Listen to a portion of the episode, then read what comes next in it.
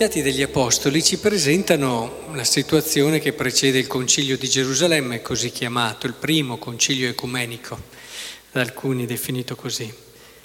E ci fa vedere che nella Chiesa c'erano anche opinioni diverse, sensibilità diverse. È molto importante che sappiamo vedere questo aspetto della Chiesa non come un problema, ma come una risorsa e una ricchezza. E da una parte è giusto che ci sia la sensibilità di chi guarda alla tradizione e desidera mantenere una continuità con ciò che è stato fin dall'inizio. Dall'altra parte però la vera fedeltà alla tradizione si ha solo nel momento in cui ci si sa mettere in gioco e rinnovare, scoprendo come quell'anima è, si può realizzare in un modo autentico e nuovo nel tempo che viene. Ecco, credo che sia molto importante questo. Qui abbiamo la sensibilità di chi è molto legato alla legge, il farsi circoncidere secondo l'usanza di Mosè, e chi invece come Paolo e Barnaba dissentivano e discutevano animatamente. Ci sta anche quello, un po' di sana discussione, sempre in un orizzonte di carità, perché è chiaro che se uno crede qualcosa ci si mette, ci si mette con tutto se stesso.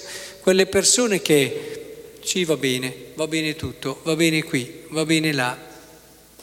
Evidentemente è importante metterci il cuore e quindi ci si mette anche la passione, sempre però con un atteggiamento di grande disponibilità, perché vedete, Dio è sempre un passo avanti a tutti, eh, c'è poco da fare, è un passo anche davanti alla Chiesa e nella Chiesa ci sono vari doni, vari carismi che vanno riconosciuti c'è un'istituzione che va valorizzata anche lei, un magistero che ci insegna le cose importanti, le cose decisive, con l'autorità propria del magistero.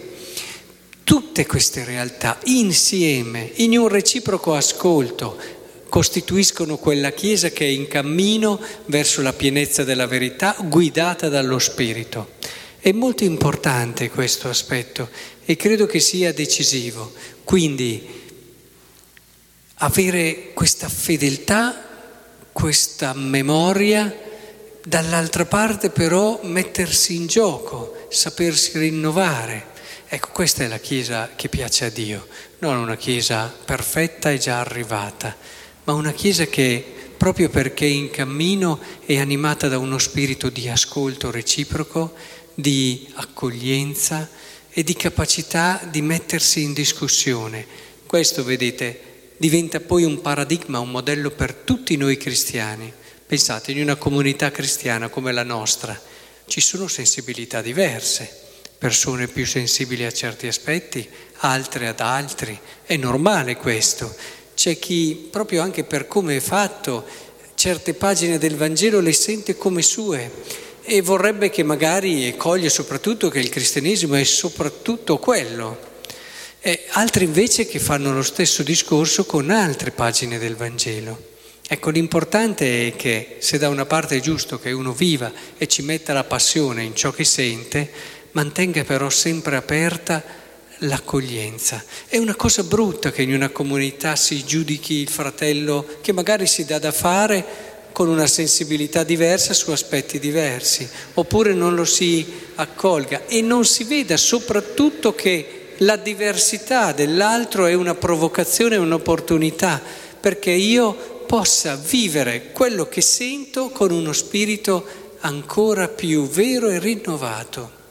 Ecco che il Signore allora ci aiuti in questo, aiuti la Chiesa che da sempre è in questa fase di crescita, oggi più che mai, provocata anche dagli eventi e dalla storia e dal mondo contemporaneo, ma ci aiuti anche come comunità a crescere in questo spirito, dove ognuno ha una nota da portare e ciò che rende bello la musica è l'armonia, non il fatto che siano tutte note uguali.